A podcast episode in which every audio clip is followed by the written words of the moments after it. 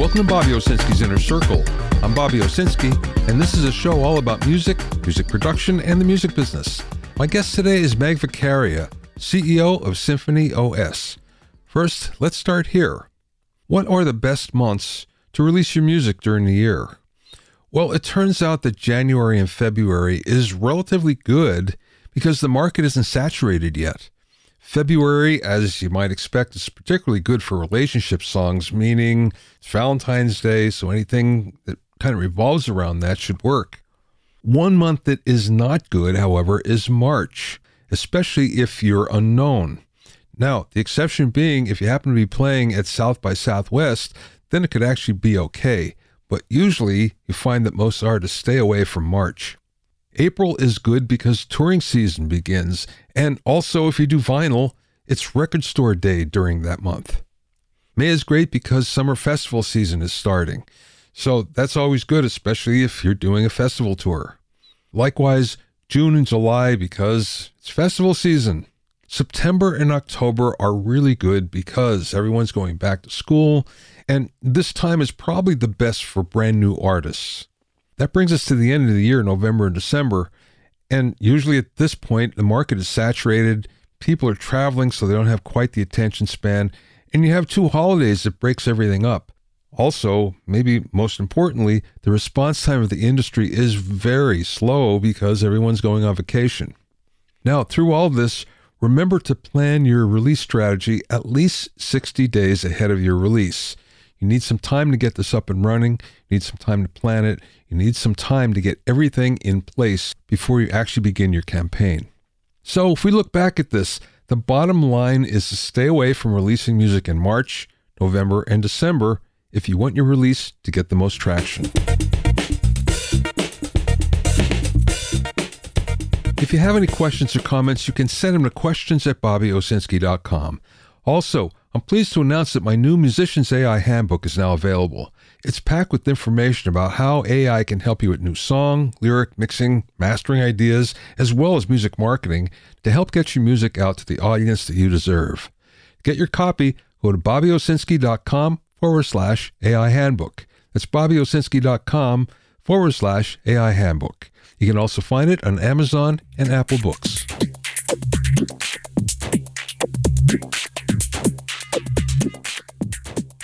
Now, here's a question How much do record producers actually make? If you're just starting, if you're working with indie bands, then it's pretty much whatever you can get. And usually that means working for nothing. However, things change when you begin to work with the major label artist. So, first of all, you're going to get a producer fee. At the very lowest, it's about 15,000 per song. Now, a superstar producer might get as much as 75,000 per song or even higher, but the 30 to 40,000 dollar per song is a good range for an established producer. Now, here's the thing. This actually gets reduced per track on an album, so perhaps it might be $30,000 for the first 3 tracks and then drop down to 20,000 for the second 3 and then 10,000 for the last ones. Half is paid up front and half is paid on delivery. The first half, the producer gets to keep, no strings attached. The second half is an advance. So that means it has to get paid off before the producer will see any royalties. Speaking of royalties, so all producers get points. Points are a percentage of the overall revenue coming in from that particular song or album. At the very lowest, it's 2%. So if you're just starting out, you can expect 2%. But an established producer is usually in the 4 to 5% range. A superstar producer might get as many as six points, but that's kind of rare. Now, this is paid out of the artist's royalty. So, again, the artist has to make money first, and that means if there's a big advance, it's going to take a long time before you see any money as well. Now, of course, many producers are now writers as well, so you can expect 50% of the publishing. And usually, the way this is split up is if a producer does the track, that's worth 50%. And the top line, which most artists come up with, that's worth the other 50%. Producers can make some real money, but you have to break into major label territory in order to cash in.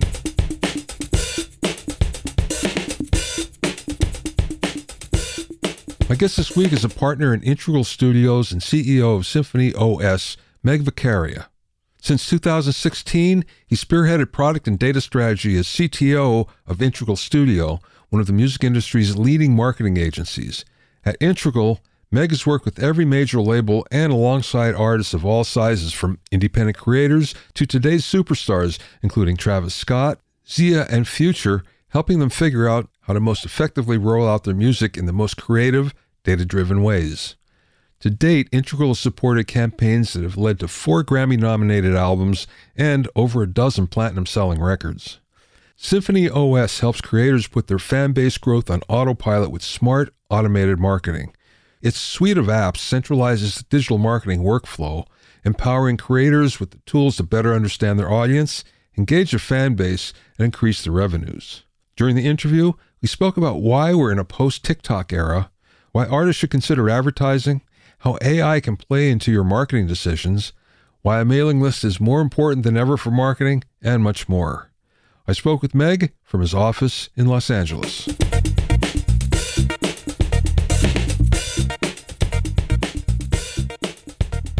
How about a little bit of your background first?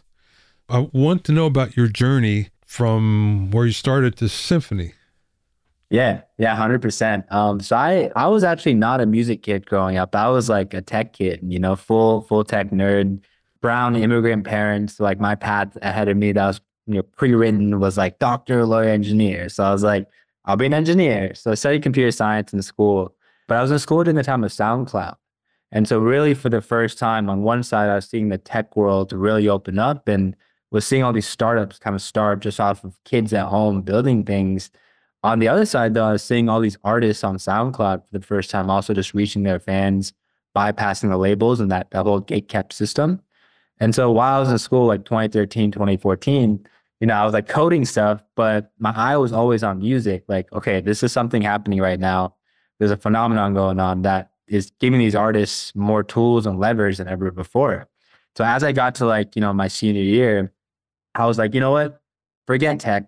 I actually want to work in music and work with artists and build cool things with artists. I was up in Seattle at University of Washington, so like had no connection to music, but I was like, let me just go out to LA um, in the summer of 2016 and see if I can, you know, figure some music stuff out.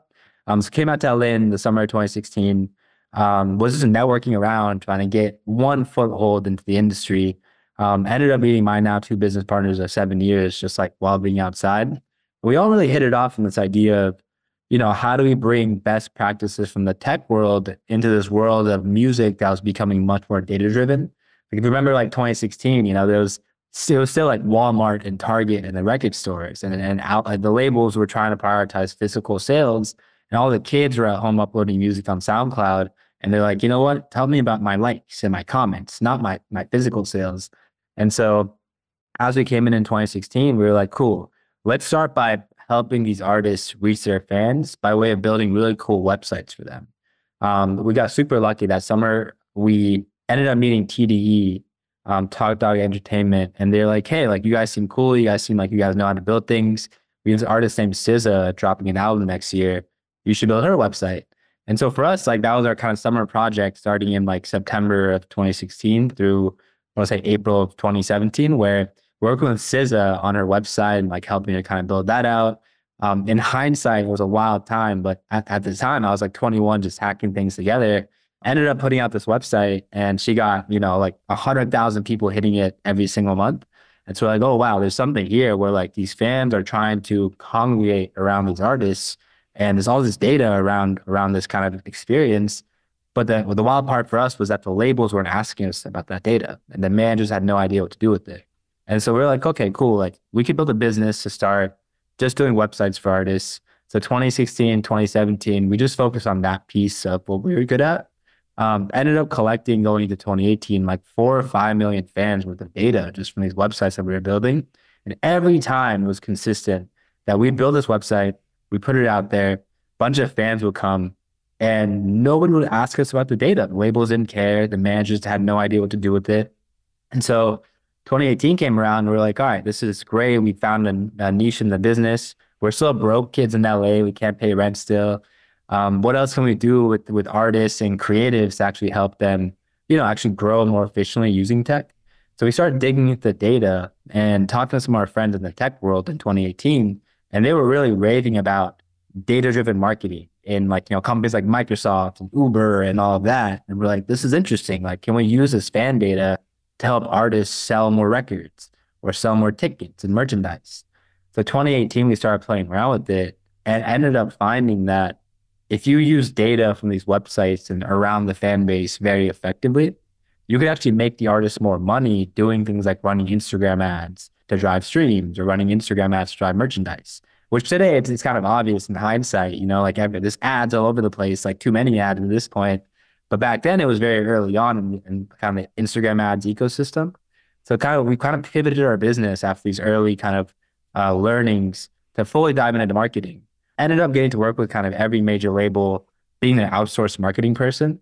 And so got to work with like the Epic Records, Warner's, you know, Universal, um, Sony, and for us, it was always like, cool, like we'll be the guys that you guys call up when you want to outsource your marketing and like have someone do digital. And so we got a chance to really spend a bunch of label money to learn what actually makes fan bases grow and how to connect the dots on fan data and marketing applications. And then after like a while, it was really, really, I don't know, something kind of went off in my head where I was like, wait a second, we're, we're sitting here, you're the record label, you're signing these artists for potentially 50%, 60%, maybe more of their records and even more of their masters potentially, depending on the deal. But you're outsourcing marketing, which in 2019, 2020 was, you know, digital was everything. And these labels still didn't have a core competency inside the buildings to get it done. So as we were seeing that, you know, I was just getting more and more jaded and disillusioned by the industry. I was like, this is great. We get to work with like these really big artists, but you guys sign these folks for crazy amounts. You guys should be doing this in the house. And so as we kind of got into it, uh, especially going into 2020 and like COVID, you know, happening and changing everything on the digital side, we are like, okay, cool. Like, if this problem is very apparent for these major artists at the label system, what about all these other artists that are out there that don't have a team, don't have a manager, still are putting out music and trying to figure out ways to grow? So Symphony was initially something that really started as a seed of idea for us, like kind of being disillusioned by the industry, realizing that this marketing problem was very big and getting bigger every single day. And then as 2020 came around and kind of COVID changed everything about the music narrative, about the creator economy narrative, about just reaching your fans and, and all of that, we're like, okay, why don't we take everything we've learned around marketing, um, especially at these, these, this major level, why don't we turn it into a product that any artist, any team, really anyone that wants to make a living off their passion can use to understand their fan base and market themselves? And then why don't we put it out there for the world to kind of use? So we spent like 2020, 2021, um, going into 2022, kind of building out the tech. And then I want to say like May of 2022, one of my independent artist friends was like, you know, I was looking at the website for Symphony and I was like, ah, this ugly. I'm scared to drop it. What will artists think? And he was like, just drop it, you know, just, just, just go for it. And so we did it. And, you know, the rest is kind of history. We're like a year and a half removed since then. Um, now like 25,000 artists later that, that are on the platform. But really just trying to make it as easy as possible for anyone that has a, a passion to t- turn it into a living off of smart marketing tools and very data driven marketing tools.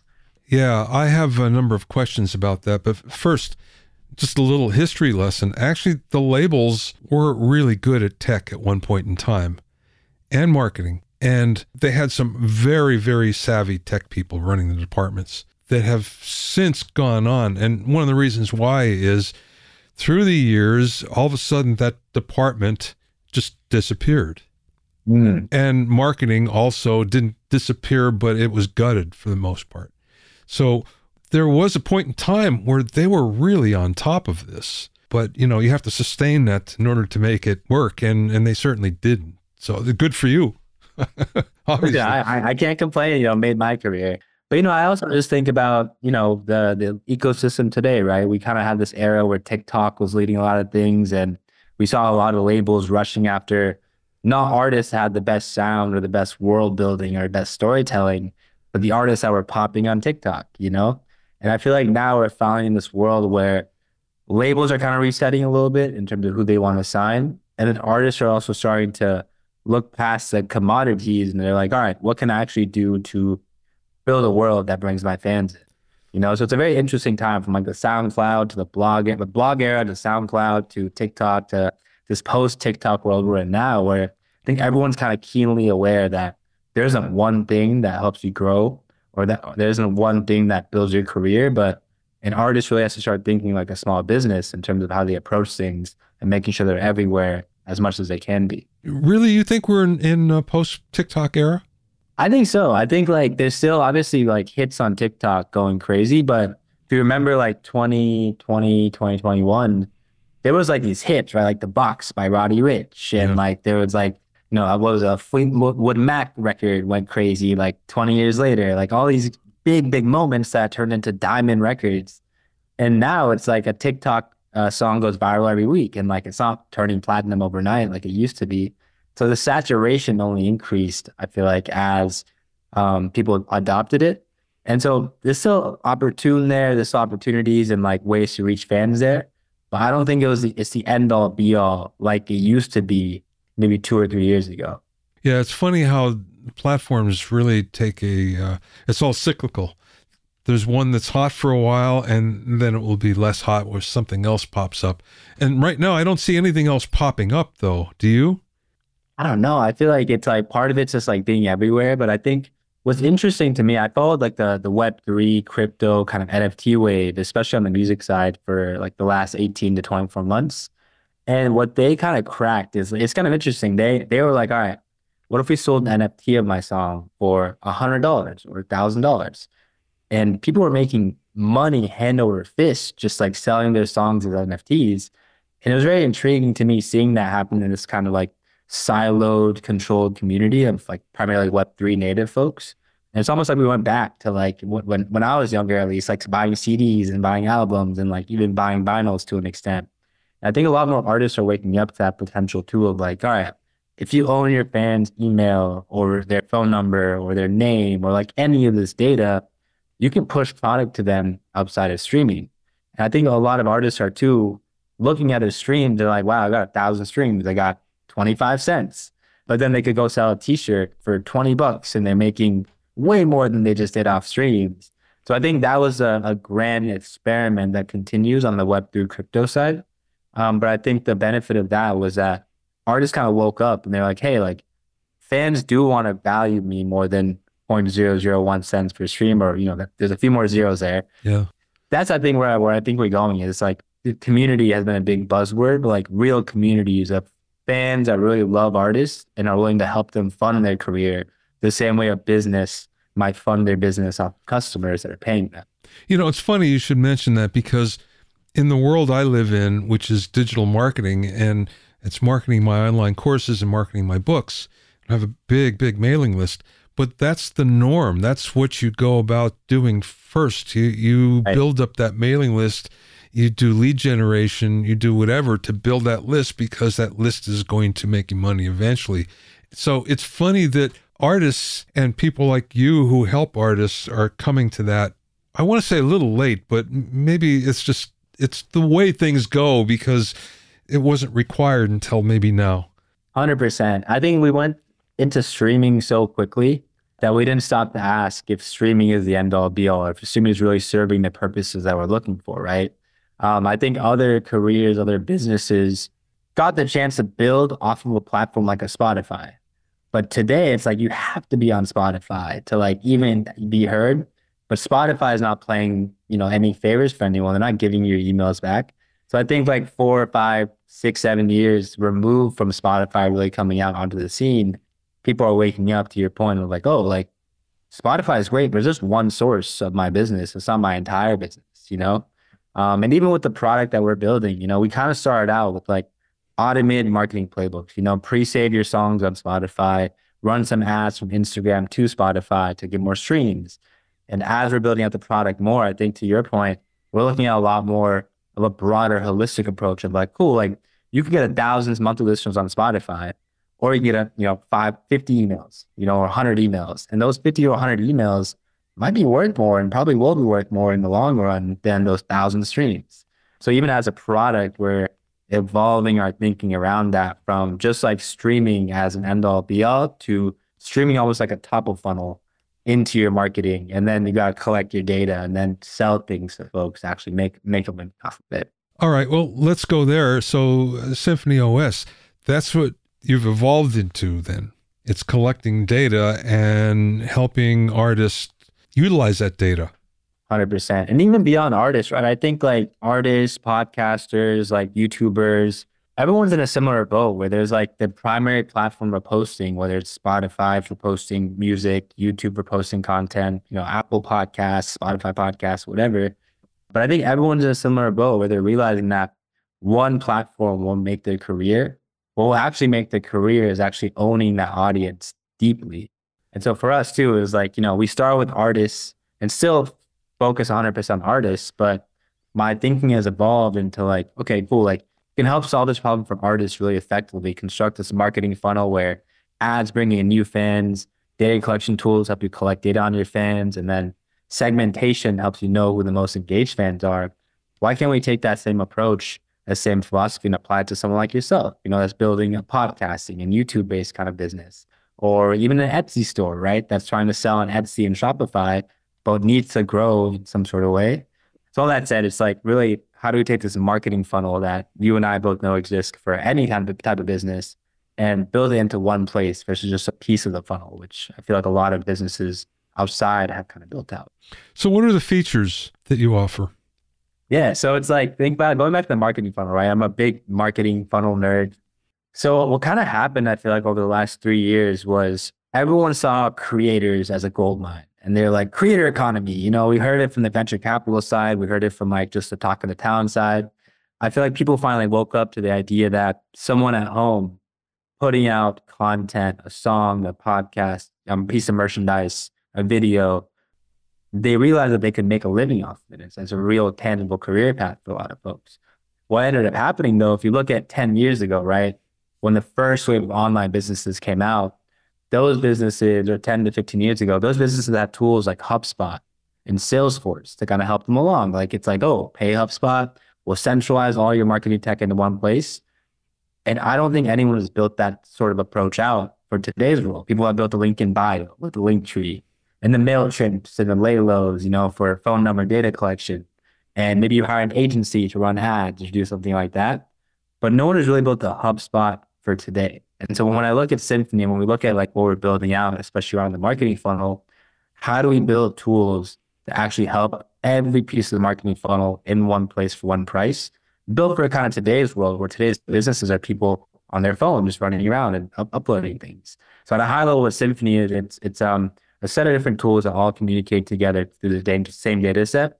So we have fan base insights so you can track growth across every platform you may have, streaming, social media, your, your email list, all of that. We have automated marketing. So we built integrations directly into Instagram, Facebook, YouTube, uh, TikTok on the way as well. Um, but they're all goal oriented. So one goal might be increase Spotify streams. Another one might be increase video views or increase merch sales. So kind of taking these very, you know, these very like specific digital marketing pieces of jargon and turn it into tr- and translate it into a very accessible place where all you have to say is your goal. And then we built all the tech to make it very easy to run campaigns. We built out a CRM tool. And so like all your emails, your phone numbers, your, your fan names, customer names, live in the same place as all of that data. Um, and then when we run ads, we're reading it off of the data that you already have in your ecosystem. So now your ads are performing using the data we've already collected. And they'll ask you the link in bio, right? Like where you're sending your fans to consume a song, podcast, tour dates, merchandise, link in bio, whatever, just generally.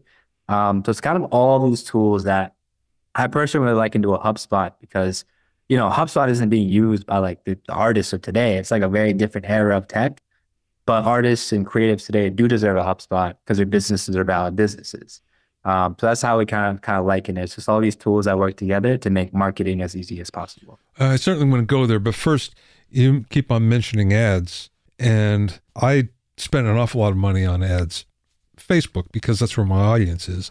But that being said, if you speak to most artists about running ads, they're going to recoil in terror. And it's mostly because of either they've tried it and they've tried it without knowing what they're doing, so they lost money, and they're thinking, "Well, that doesn't work, so I don't don't even think about this anymore." So, how do you approach that?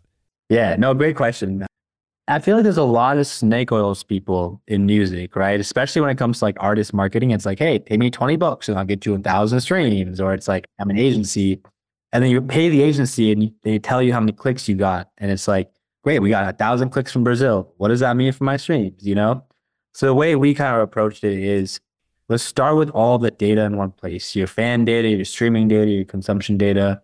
And then let's train an algorithm, an AI really to understand who your audience is. And when you're running ads on Symphony, it usually builds around 300 to 500 audiences automatically that we're testing out when you're running ads. And in terms of actual throughput, right, we'll tell you how many clicks you got from your ads. Like I'm sure you see on Facebook. It's like this many clicks, this much cost per click, whatever. But because we have all the data in one place, we not only tell you how many clicks you got, the actual growth in streams, the growth in Shazam, the growth in Instagram and Spotify followers. And so we've kind of taken all both sides of the funnel, right? You put money into this place to drive an outcome here. We brought it into one place. So even for for yourself, right? If you're like, hey, like say you want to grow your Spotify and Apple Music uh, podcast consumptions, Symphony could still hypothetically work for you where you go in there, plug in your links, and because we could track your streams on the other side, you can actually track the direct ROI and the marketing you're doing instead of just being like, cool, I got a thousand clicks. And I'll hop on this other app and see what the impact was. Yeah. So part of it's like on one side, just the way we set up the platform to be very data driven. Um, we kind of took our agency business and automated it. So it's almost like an agency in your pocket. On the other side, it's because we have all the data in one place, we can actually tell you the ROI you're making on any money you're spending versus just things like clicks, which are great, but like ultimately your business isn't driven by clicks. It's driven by streams, followers, and, and real consumption. Well, one of the things that I know from doing ads is there's good responses and bad responses. So you could be getting, you know, a lot of responses, but in fact, it's people that they're very cold and they're going to stay cold. Let's put it like that. Right. Eh, the big problem is finding the audience that really wants to be with you and stay with you. So that takes me to my next question. You mentioned about AI, and from what I assume is that AI is figuring a lot of this stuff out, right? Exactly. Exactly. It's like think about, you know, say you hired an agency, right? If you're like, hey, I'm gonna pay this agency a thousand dollars a month or five thousand dollars or whatever crazy number, whatever small number, you know. What the agency should do is they should audit all of your data to first understand your demographics. They should audit your current growth rate so they know how you're growing organically. And then when you run ads, they should be A, B, C testing audiences, pieces of content, all of this stuff to what's driving actual results given the data they looked at. That whole process is automated in Symphony with AI.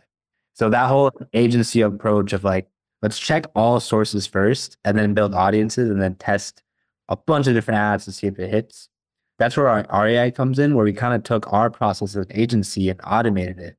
And so that's really where when we're looking at it, it's like, all right, why don't we take all this data, put it into one place, and then make it super easy for anyone to access this AI that actually runs mm-hmm. ads like a human being versus just to your point, running ads to India or Brazil, getting you a thousand cheap clicks for two cents that don't turn into. Okay, who's generating the ads? So the the artist or creative kind of comes from, excuse me, the artist or creator kind of brings the creative. So you can boost any of your, your existing Instagram posts, you can upload assets if you want to.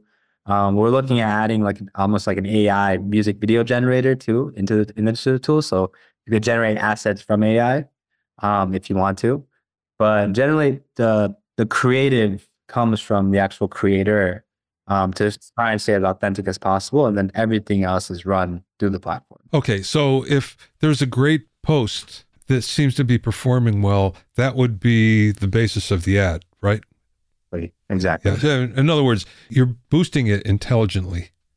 Exactly. And it's better than boosting on Instagram because we do make all these custom and lookalike audiences for you, like across every country, across different engagement types. Yeah. And so it's kind of taking, you know, to your point, boosting a post, but adding on all these additional things that we're testing out to drive you the best results at the lowest cost. Very cool. Okay. So what platforms then are the ones that you serve?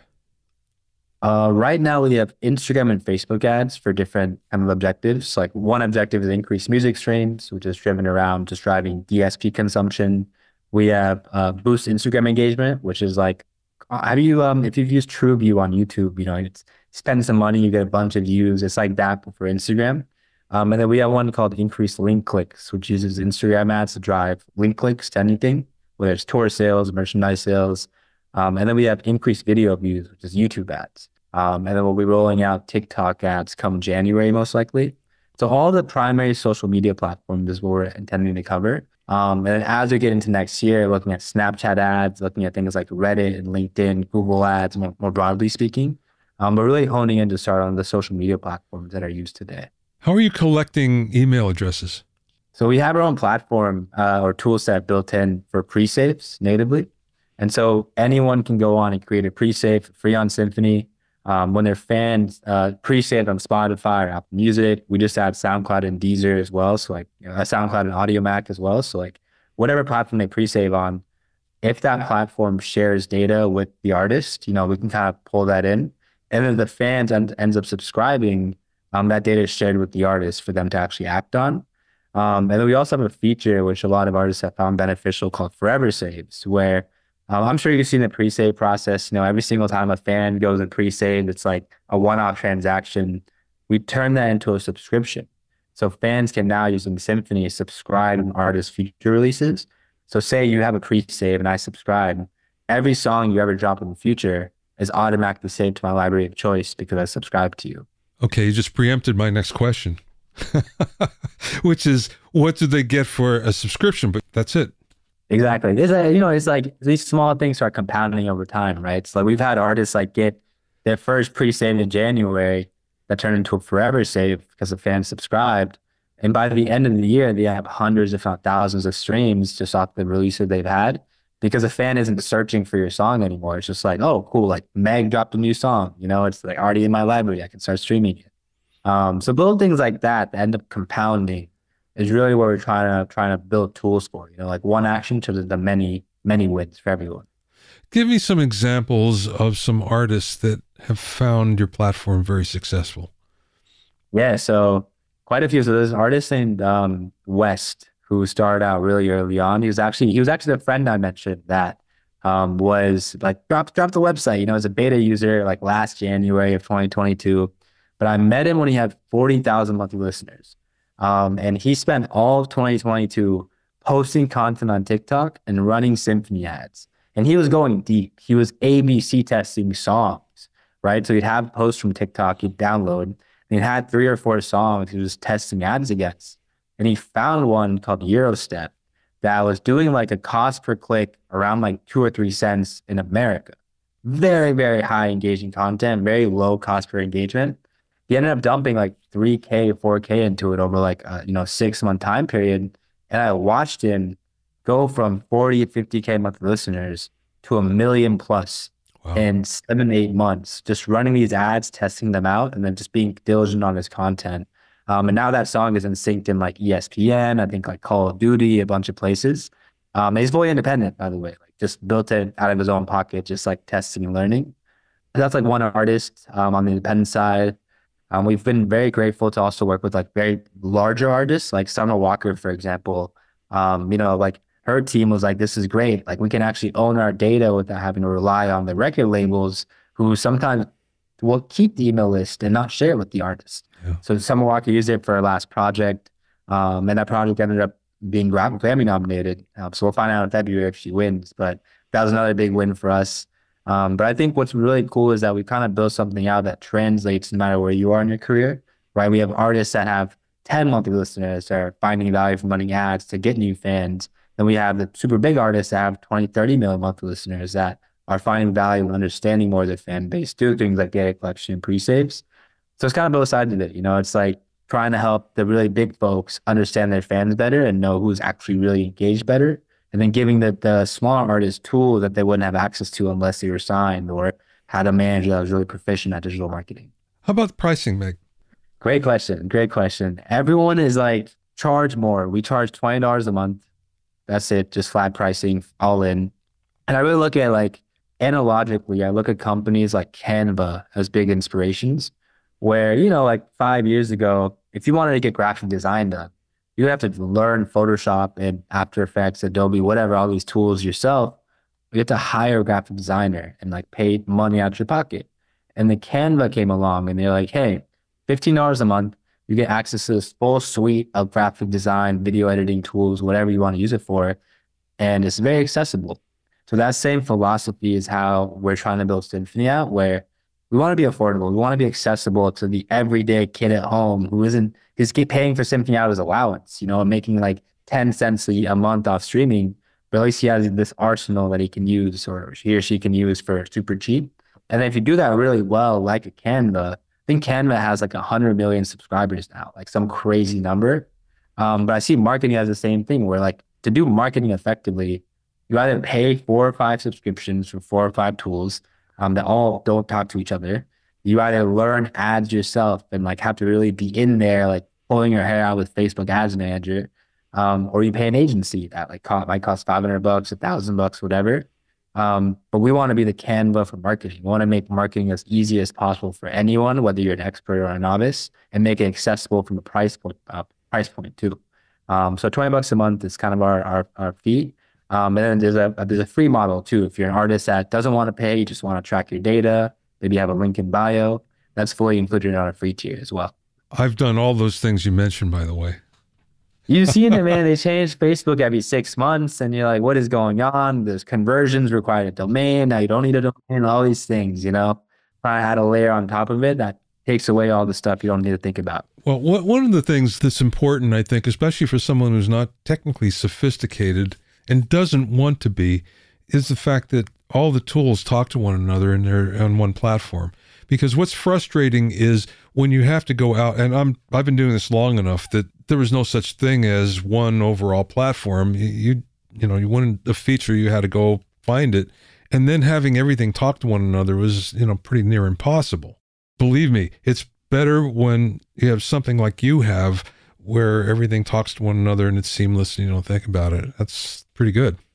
That's the goal, right? And that's how you like save time and save money and make more money, right? You either are hopping between like I'm sure you dealt with it. You run some ads on Facebook, maybe to your email list on MailChimp, and now you're hopping between Facebook, which is ugly and hard to use, all the way to MailChimp every single day to see what's actually happening with your results and the money you're spending. And like there's a delay, right? Like Facebook might be a few hours delayed from MailChimp. So you're like waiting and seeing if you're wasting money or not.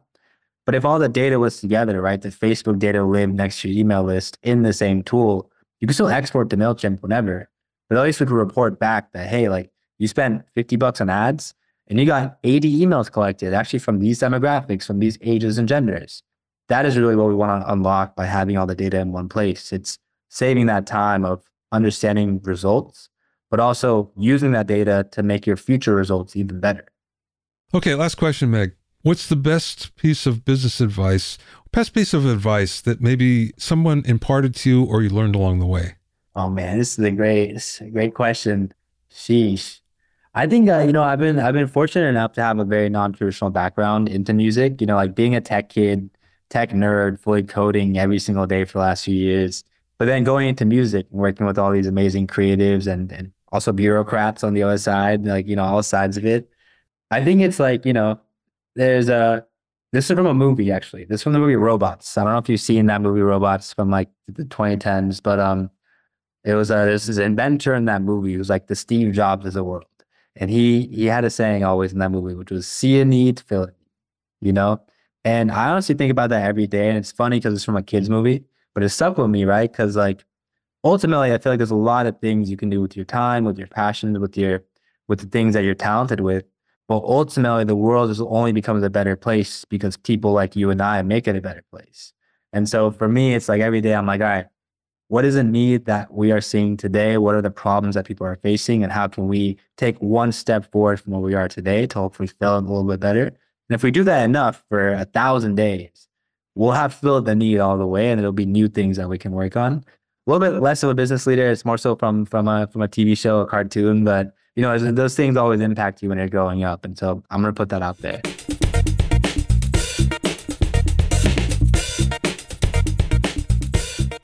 You can find out more about Megh and Symphonic OS at Symphonic OS, Symphonic S Y M P H O N I C O S, all one word, Symphonic OS symphonicos.co. That's symphonicos.co. Thanks for listening and being in my inner circle.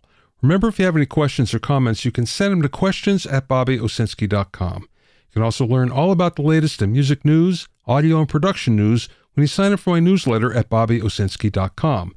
There you'll also find out about openings for my latest online classes and special events. That's bobbyowsinski.com.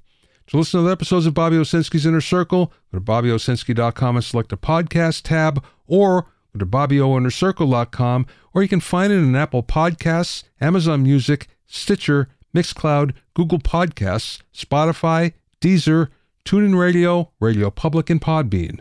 At BobbyOwsinski.com and BobbyOinnerCircle.com, you'll also find a sign-up form for my newsletter and for alerts for new podcasts. This is Bobby Owsinski. I will see you next time.